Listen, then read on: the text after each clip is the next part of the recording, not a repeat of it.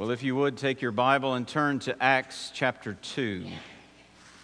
Acts chapter 2. If you don't have a Bible and need to use one, there should be a black hardbound Bible somewhere around you.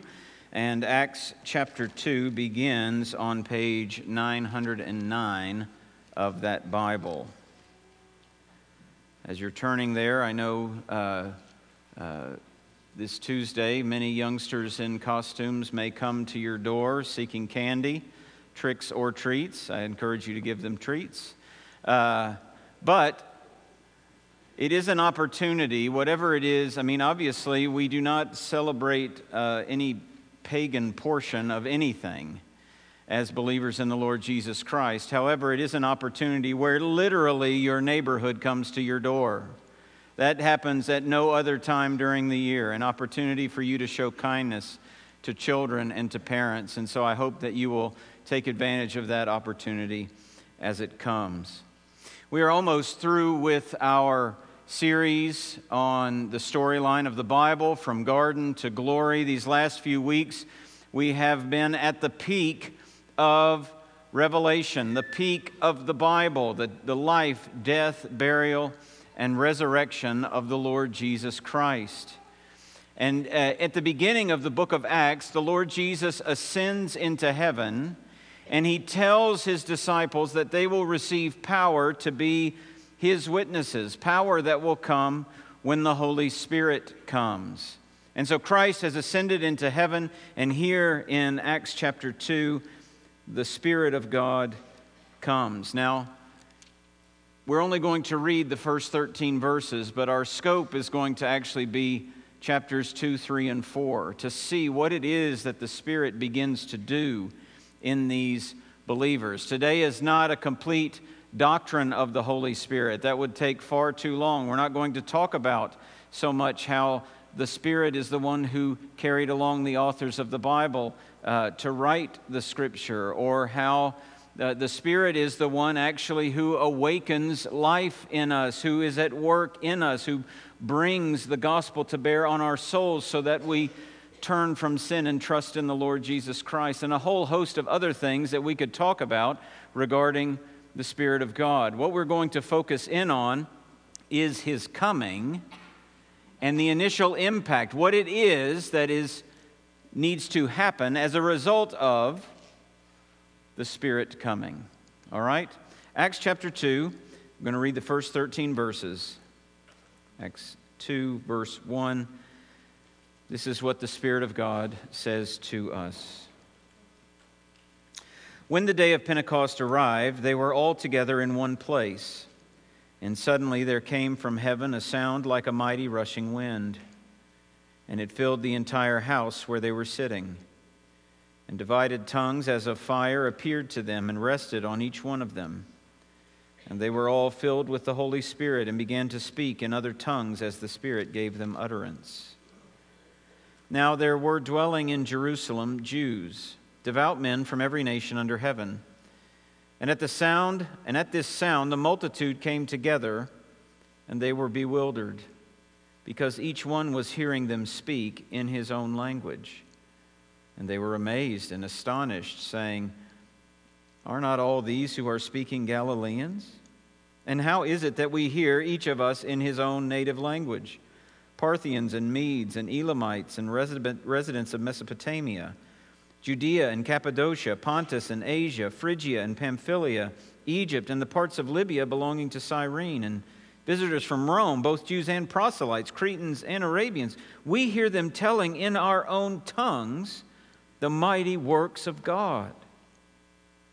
And all were amazed and perplexed, saying to one another, What does this mean? But others, mocking, said, They are filled with new wine. Let's pray together. Our Father, these are your words given by the inspiration of your Spirit.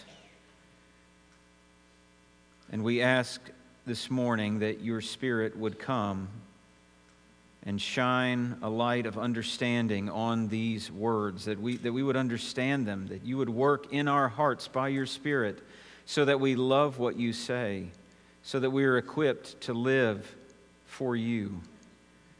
that we as your people might glorify your Son and our Savior, the Lord Jesus Christ. Do that work today by your Spirit, we pray in Christ's name. Amen. When I was, uh, when I was a hospice chaplain, I learned a lot about how people approach their own death. Uh, one of the things that was interesting to see was that the patient was actually far less disturbed by the prospect of death than all of the family around that patient. And very often, the, the patient would try to help his family to cope with what's coming, to comfort them, to encourage them not to worry, to talk to them about practicalities of what they need to do once he's gone, the, the, these kinds of things. And when you get to the end of Jesus' life, you actually see that he does that sort of thing with his disciples. After telling them that he's going to go away, he says to them in John chapter 14, Let not your hearts be troubled. And then from John 14 to chapter 16, he speaks to them and teaches them and seeks to prepare them for the day that he will no longer physically be among them. And among all of this teaching, something comes to the forefront. There is a promise that comes to the forefront, and it's the promise of the Holy Spirit. Jesus says that the Holy Spirit is the Spirit of truth and a helper who will dwell in them and teach them and remind them of what He had taught them and will empower them to be witnesses, to speak for Him. But we have to ask first who is this Holy Spirit? Well, the Holy Spirit, you see, is not an impersonal force. This is not like Star Wars, you know, where Obi Wan sits down and explains the force to Luke. This kind of impersonal thing that governs everything in the universe. The Holy Spirit is not an it. The Holy Spirit is a He. The Holy Spirit is a person, the third person in the Trinity. Now, if the word Trinity is new to you or unfamiliar, let me just explain. The word Trinity is actually not in the Bible, but it's a, it's a word that summarizes the way that the Bible speaks to us about God. The Bible teaches us that there is one God, only one God, but this God exists and reveals himself to, to us in three persons. God the Father, God the Son, and God the Holy Spirit. All three are equally God, and yet they are distinct. They have distinct roles, particularly when it comes to God's work of redemption. God the Father plans redemption, God the Son accomplishes redemption, God the Spirit applies redemption. Different roles, but yet all equally God. Now you hear that, and you may understand each individual word, but when you string them together in sentences like that, it begins to baffle the mind, doesn't it? If it doesn't, you're not listening. One God existing in three persons. But it is actually good and right that this baffles our mind because He's God. God baffles the mind. God is beyond our finite comprehension. You see, our capacity to comprehend what God says about himself does, does not determine whether it's true or not. God doesn't call us to fully comprehend everything about him, but to believe everything he said about himself. And so we seek to understand, but we know that God dwells in unapproachable light. He is beyond our comprehension. And what he calls us to believe with regard to himself is that he is one God who exists and reveals himself to us in three persons God the Father, God the Son, and God the Holy Spirit. And here in John 14 to 16, God the Son, Jesus, is promising that God the Holy Spirit will come. And he says in John 16 what the Spirit will do. In all that he does, this is what he will do He will glorify me. That's what Jesus says the Spirit will do. The Spirit will glorify the Son. The Spirit, it's, it's, it's like a, a spotlight in theater, okay? Spotlights are no good for themselves. Spotlights do not exist for themselves. Spotlights are there in order to show, to direct your attention one place or another. And in the same way that a spotlight would focus an audience's eyes on a particular character in a show, the Holy Spirit is meant to focus, He loves to focus our eyes on one person, the Lord Jesus Christ. Jesus says that is why He is going to come. In all the teaching, in all the reminding, in all the empowering, in all the comforting, in all the helping, this is the end goal. He will glorify me. And so in the book of Acts, when the Spirit comes, he comes to glorify Jesus, but he comes to glorify Jesus through God's people. And that's what I want us to see this morning that God's Spirit empowers God's people to glorify Jesus. God's Spirit empowers God's people to glorify Jesus. And there are three distinct areas that I want us to see this in. First, God's Spirit empowers God's people to glorify Jesus in ministry. In ministry, particularly in word ministry. Now, as we read the first 13 verses of chapter 2, what we find here is a one time, non repeatable event. Okay? Pentecost. The, the Spirit does not come like this over and over and over and over again.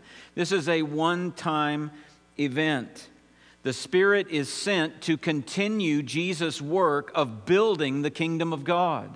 Many have said that rather than, you know, if you look up at the uh, at your headline, if your Bible has a headline for this whole book, it may say the Acts of the Apostles.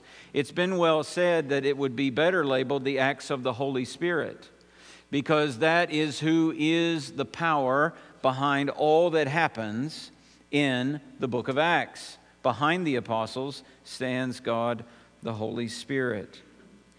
And one way, really, actually, just to think about the Holy Spirit is to think of Him as the extension of God's powerful, personal presence into His creation.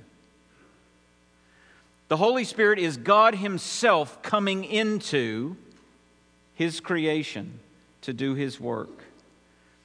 And we see that kind of power here in Acts 2, don't we? I mean, the Holy Spirit comes and fills these people, and they're able to speak in languages they never knew before. They didn't take four, four years of, you know, um, Median or Elamite language. They, they didn't go off to, to college to study these things and get a degree in languages and then come back for Pentecost.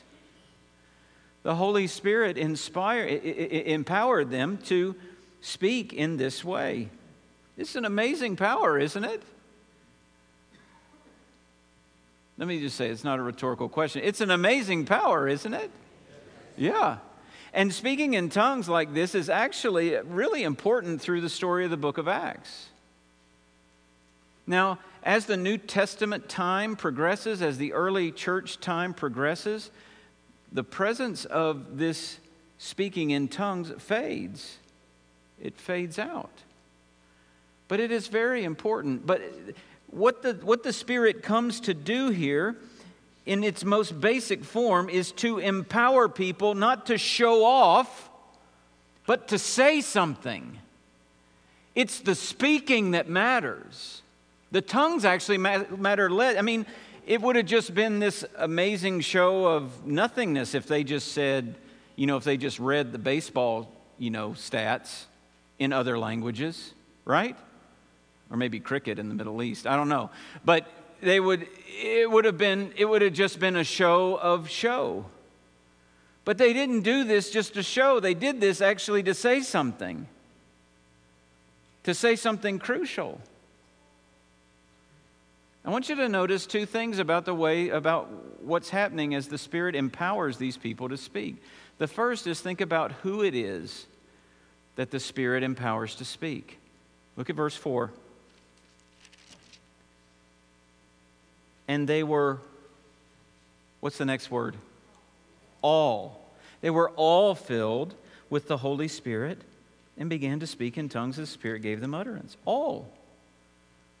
Now, in the Old Testament, the Spirit would work through kings, he, he would work through prophets, but here, the, the Spirit fills all believers so that all believers speak.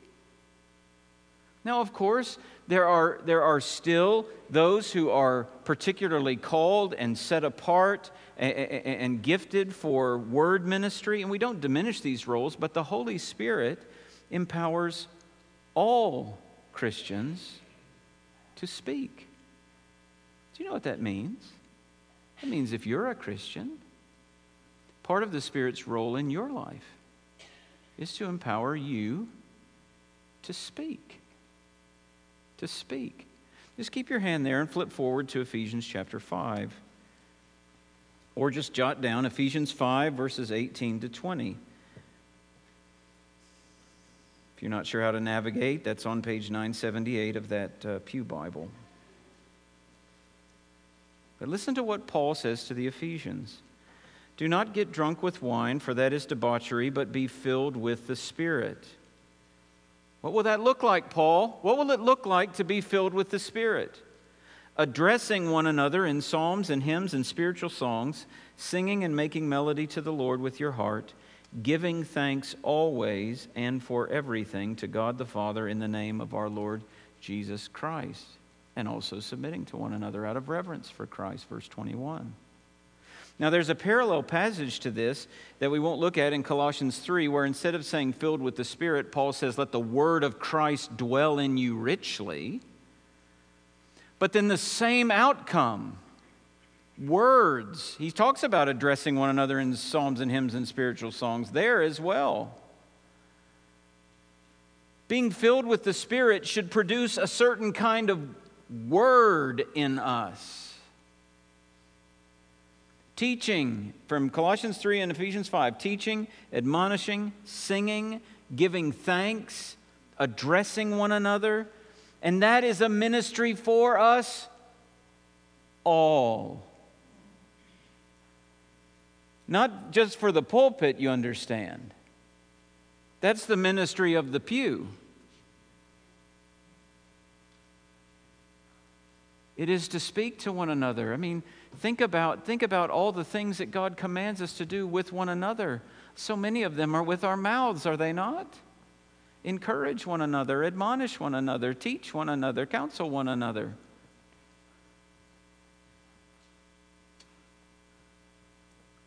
And how do we do that? The Holy Spirit helps us. The Holy Spirit has been given so that we can do that, so that we can speak. Now, look, all don't have a platform, all don't have a public ministry, all don't have a classroom, and yet all speak. My guess is that if I were to ask to, you to tell me someone who in your life has encouraged your Christian walk more than anyone else, a lot of your answers would have nothing to do with a pulpit or even a classroom. It would be an individual that just spent time with you and spoke into your life. Some of them, it's a parent, an uncle, a grandmother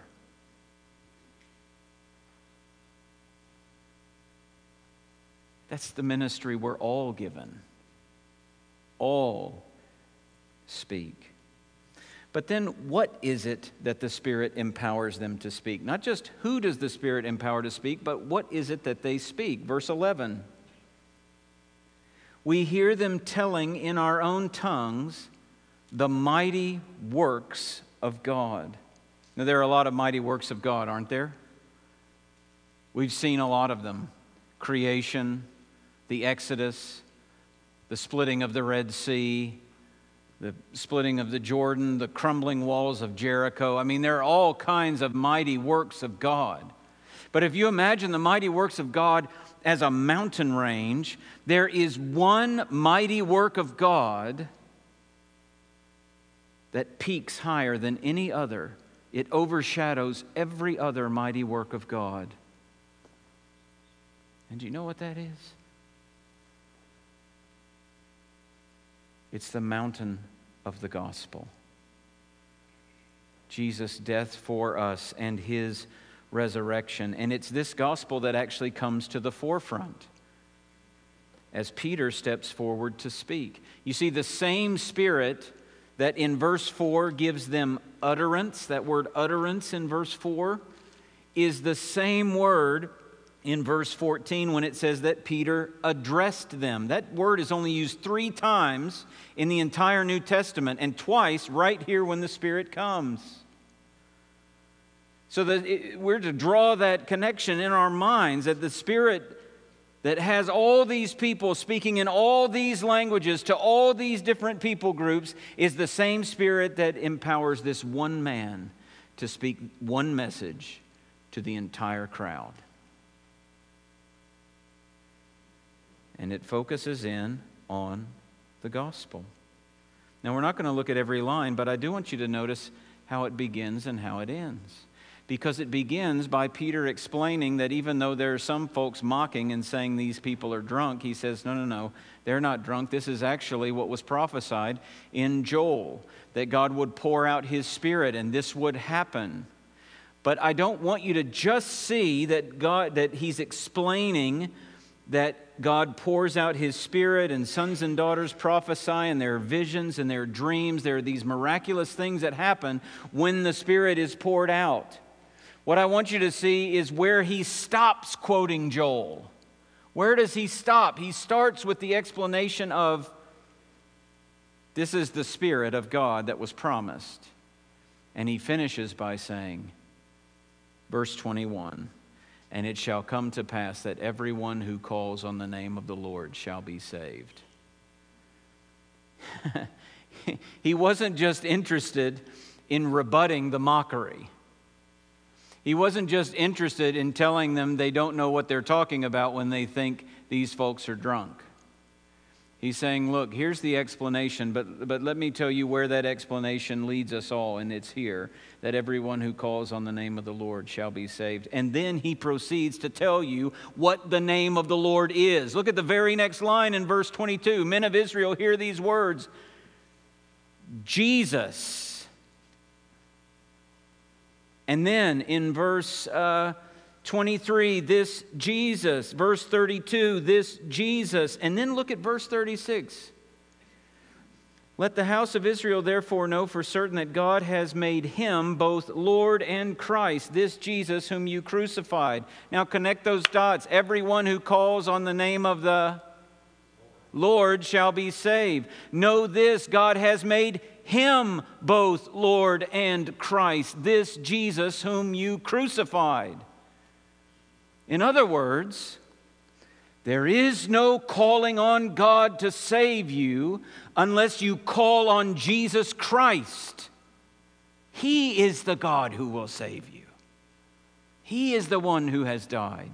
You put him to death, but God raised him from the dead. It's amazing how many times that's actually said, not just here, but in, in, in the next chapter. You put him to death, God raised him from the dead. It's. Uh, he is the one who is Lord. He is Lord. I mean, Peter would have been the first one to sing that. He is Lord, He is Lord, He is risen from the dead, and He is Lord. And so the Spirit has come to empower this crowd to speak the mighty works of God. And then the Spirit empowers Peter to speak the gospel, a gospel that was not just for that crowd that day, a gospel that is for every crowd every day that Jesus Christ has died and been raised again.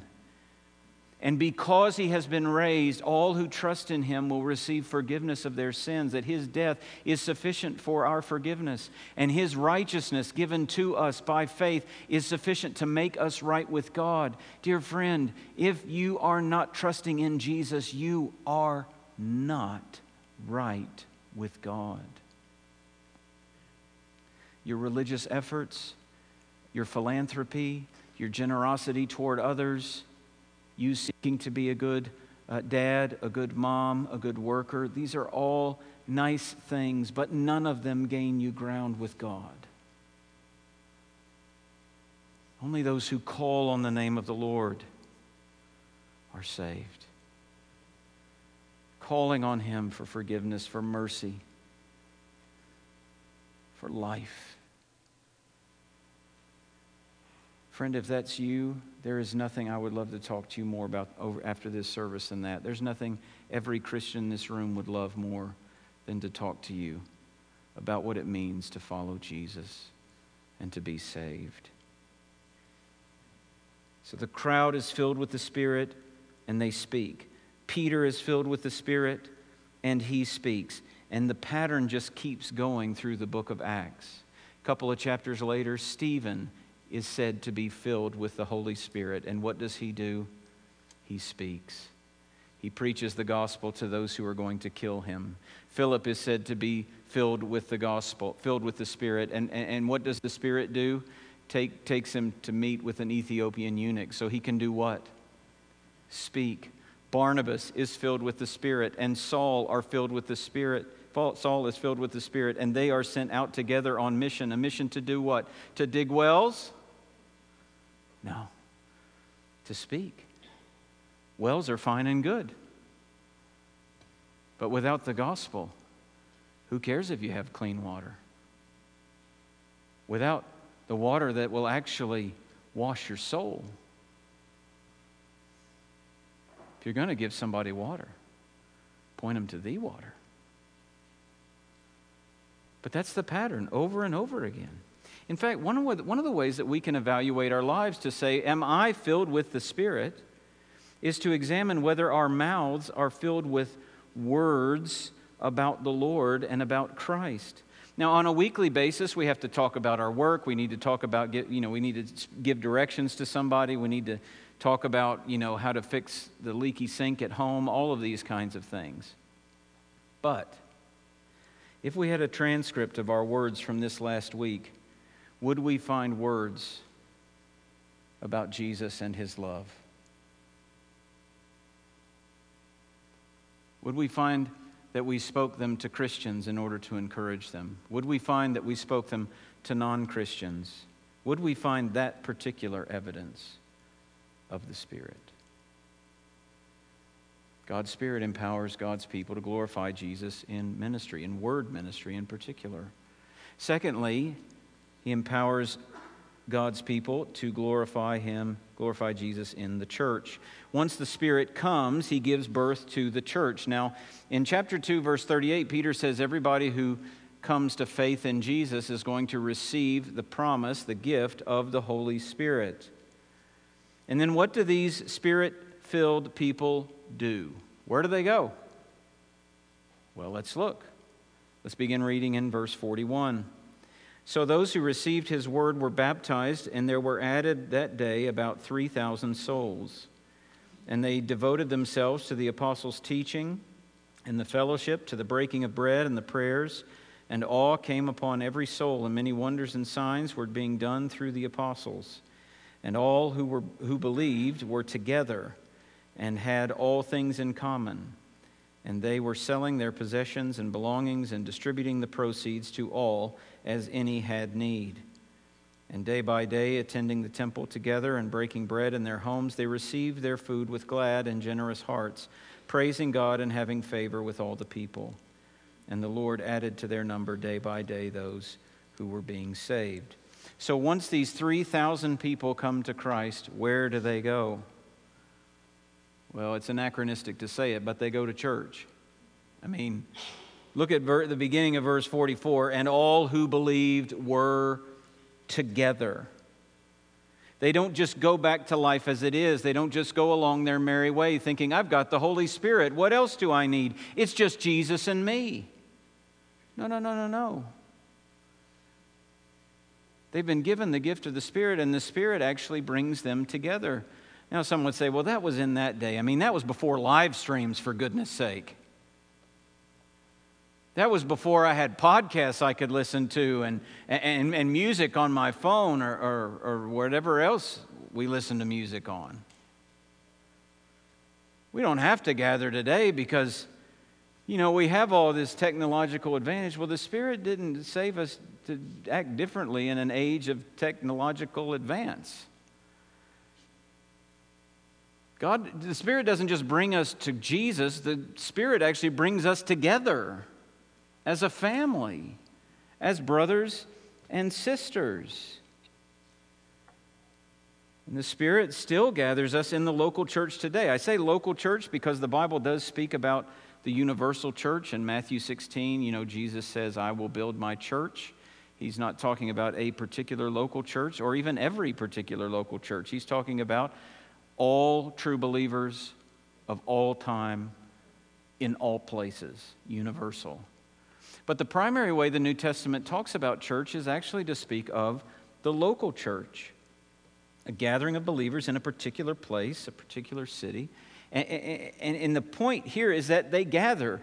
I mean, you go straight from 3,000 souls are added about eh, that day, and then verse 42, what does it say? And they devoted. Who is the they? When you just say they, I mean, today you can walk up and say they anything. You know, you can go up to a pastor and say, well, they are not very happy about this.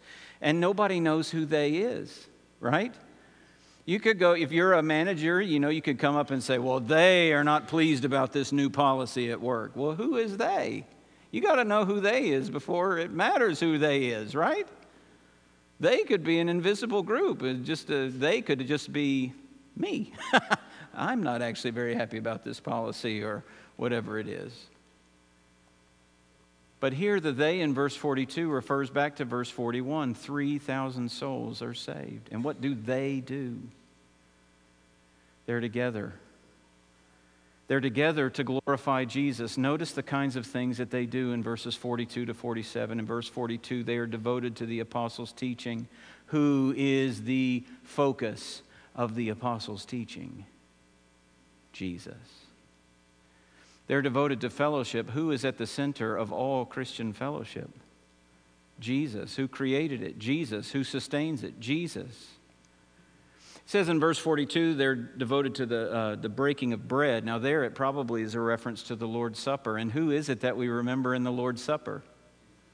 Jesus.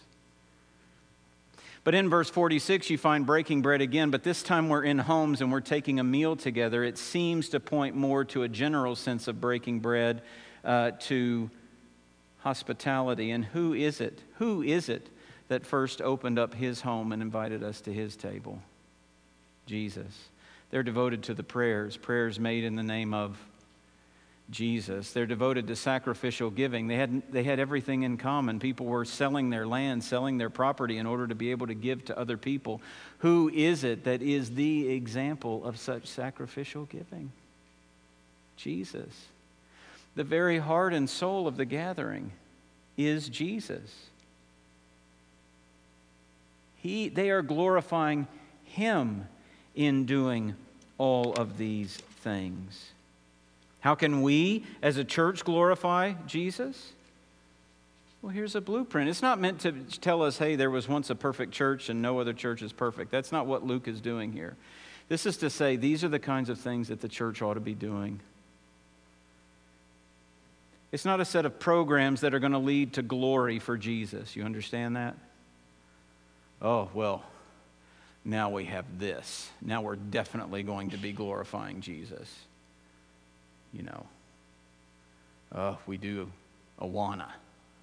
Oh, we do, uh, we did a men's retreat. Now we're definitely glorifying Jesus. No, no, no, no, no. Glorifying Jesus isn't about a particular set of programs, it's actually about a particular mindset. It's about a particular focus of the heart in the members of that church to be devoted to these kinds of things. That's how we're going to glorify Jesus, guys. That's how we do it. So, the Spirit brings the church together and works in churches to glorify Jesus. We just voted last Sunday night to pursue planting a church in Bargersville. Who's going to do the work? Well, Stephen's been doing work, right? And uh, other people are going to join in the work, but how is it that this church is going to be planted and is going to grow roots and is going to bear fruit and is going to give faithful testimony to Jesus and is going to glorify Jesus? How is that going to happen? The only way is by the power of the Holy Spirit. But just think, just think personally, when you got in the car this morning, or any Sunday morning, and you came to church, what, what was on your mind? What was your goal in coming? As we sang, what was your goal? Maybe you taught a Sunday school class. What was your goal?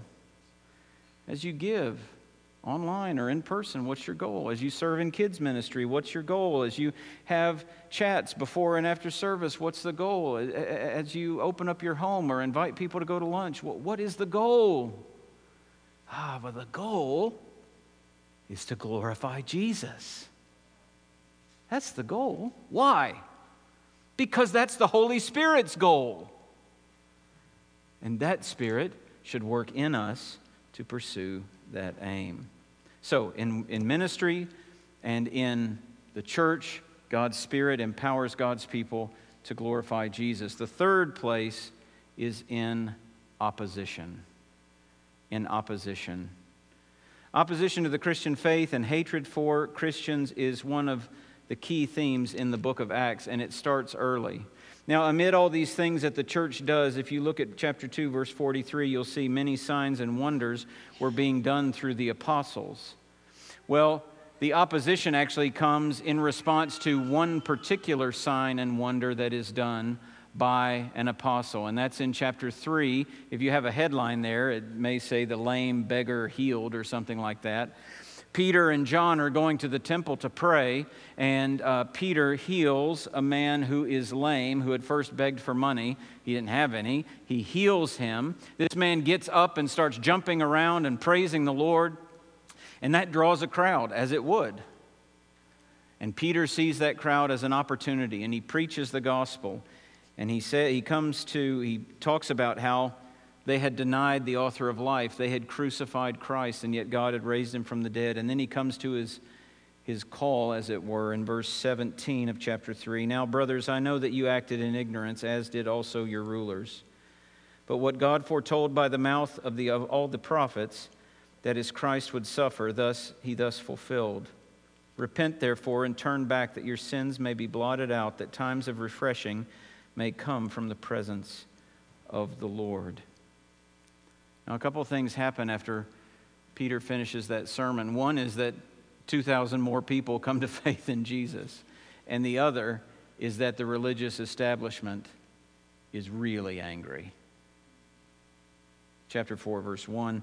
They were speaking, as they were speaking to the people, the priests and the captain of the temple and the Sadducees came upon them greatly annoyed because they were teaching the people and proclaiming in Jesus the resurrection from the dead. And they arrested them and put them in custody until the next day, for it was evening. And on the next day, they bring them into the council and they question them. And actually, that's the first place that we see them glorify Jesus as they are empowered by the Holy Spirit is in the council.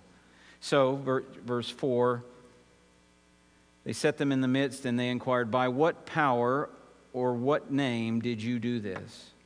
Then Peter, filled with the Holy Spirit, said to them, Why is that phrase there? Filled with the Holy Spirit. Why is that so important? Well, let me tell you why it's important because only weeks earlier, when Jesus put on trial, Peter was questioned about his association and his loyalty to Jesus, and he denied Jesus three times. And here he is getting ready to give an answer. Back then, he was guilt ridden. Luke 23 says he went out and wept bitterly after he denied Jesus three times. But there are no tears here in Acts chapter 4. He is ready to stand and he is ready to speak. He once refused even acknowledging Jesus, and now he refuses to shut up about Jesus. Why? Answer filled with the Holy Spirit. That's the answer. That's why he can stand in front of them and say Acts 4:12, there is salvation in no one else, for there is no other name under heaven given among men by which we must be saved. And why he says in verse 19, whether it is right in the sight of God to listen to you rather than to God, you must judge, for we cannot but speak of what we have seen and heard. So the Spirit empowers them to glorify Jesus in the council, and then He empowers them to glorify Jesus after the council. You see, they, they are released and they go rejoin the church, and they're all praying together, and they ask the Lord to take care of the opposition and give them boldness. Chapter 4, verse 29. Now, Lord, look upon their threats and grant to your servants to continue to speak your word with boldness while you stretch out your hand to heal, and signs and wonders are performed through the name of your holy servant Jesus. The result, verse 31 when they had prayed, the place in which they were gathered together was shaken, and they were all filled with the Holy Spirit and continued to speak the word of God with boldness. So the Spirit comes and empowers them to keep glorifying Jesus, even though the opposition is not going to fade. Now, that should encourage us, shouldn't it? Shouldn't that encourage us? Look, the opposition to the gospel, the opposition to the Lord Jesus Christ, the opposition to biblical morality, the opposition to God Himself is not cooling off. It is heating up. It's growing. It's growing in your workplaces.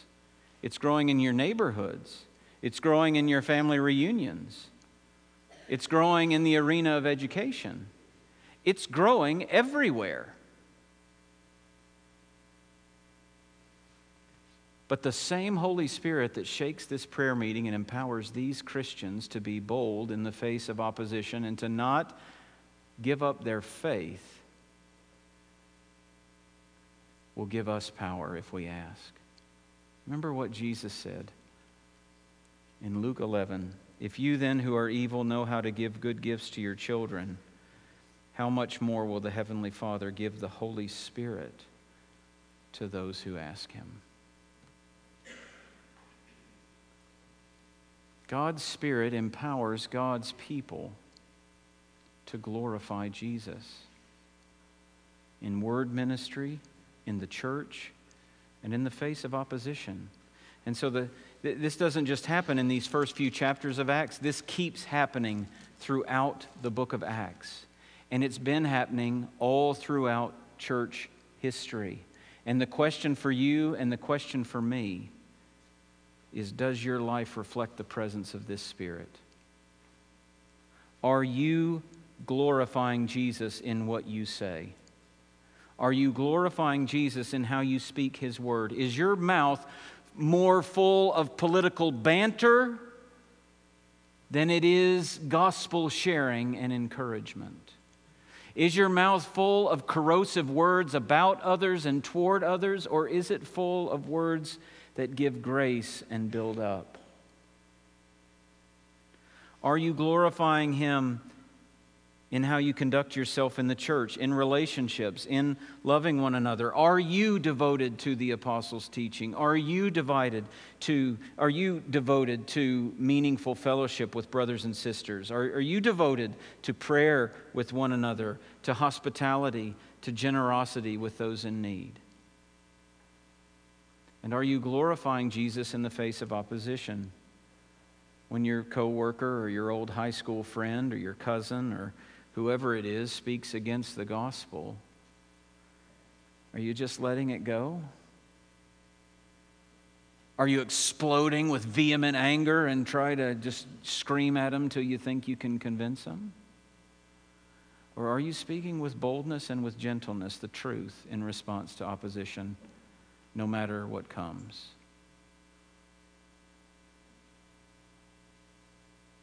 That is not an easy call because some of us will face very, very challenging circumstances, particularly in your workplaces. We're standing for the gospel.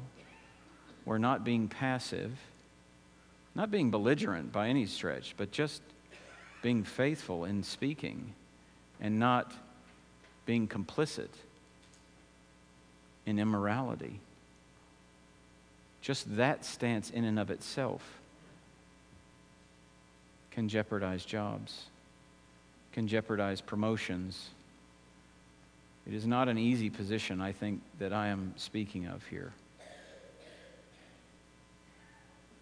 But I'm not trying to put us in this position. Jesus said, The, the world will hate you because it first hated me. Are you glorifying Jesus? God empowers, God's Spirit empowers God's people to glorify Jesus. Are you glorifying Jesus? Are you filled with the Spirit? Let's pray. Our Father, we bow before you, um, convicted by fear of man, convicted about how we use our words, how we live in the church, how we think about and deal with opposition. Lord, we know that there is only one who faithfully did all three with no sin and with no fear. God, we pray that His Spirit would fill us, that we might speak faithfully for Him, for our Lord Jesus Christ, that we might live faithfully in His church, and that we might persevere faithfully when opposition comes our way. We pray all of this in Jesus' name. Amen. Would you stand? We're going to sing two verses of a hymn, uh, and then we'll be dismissed.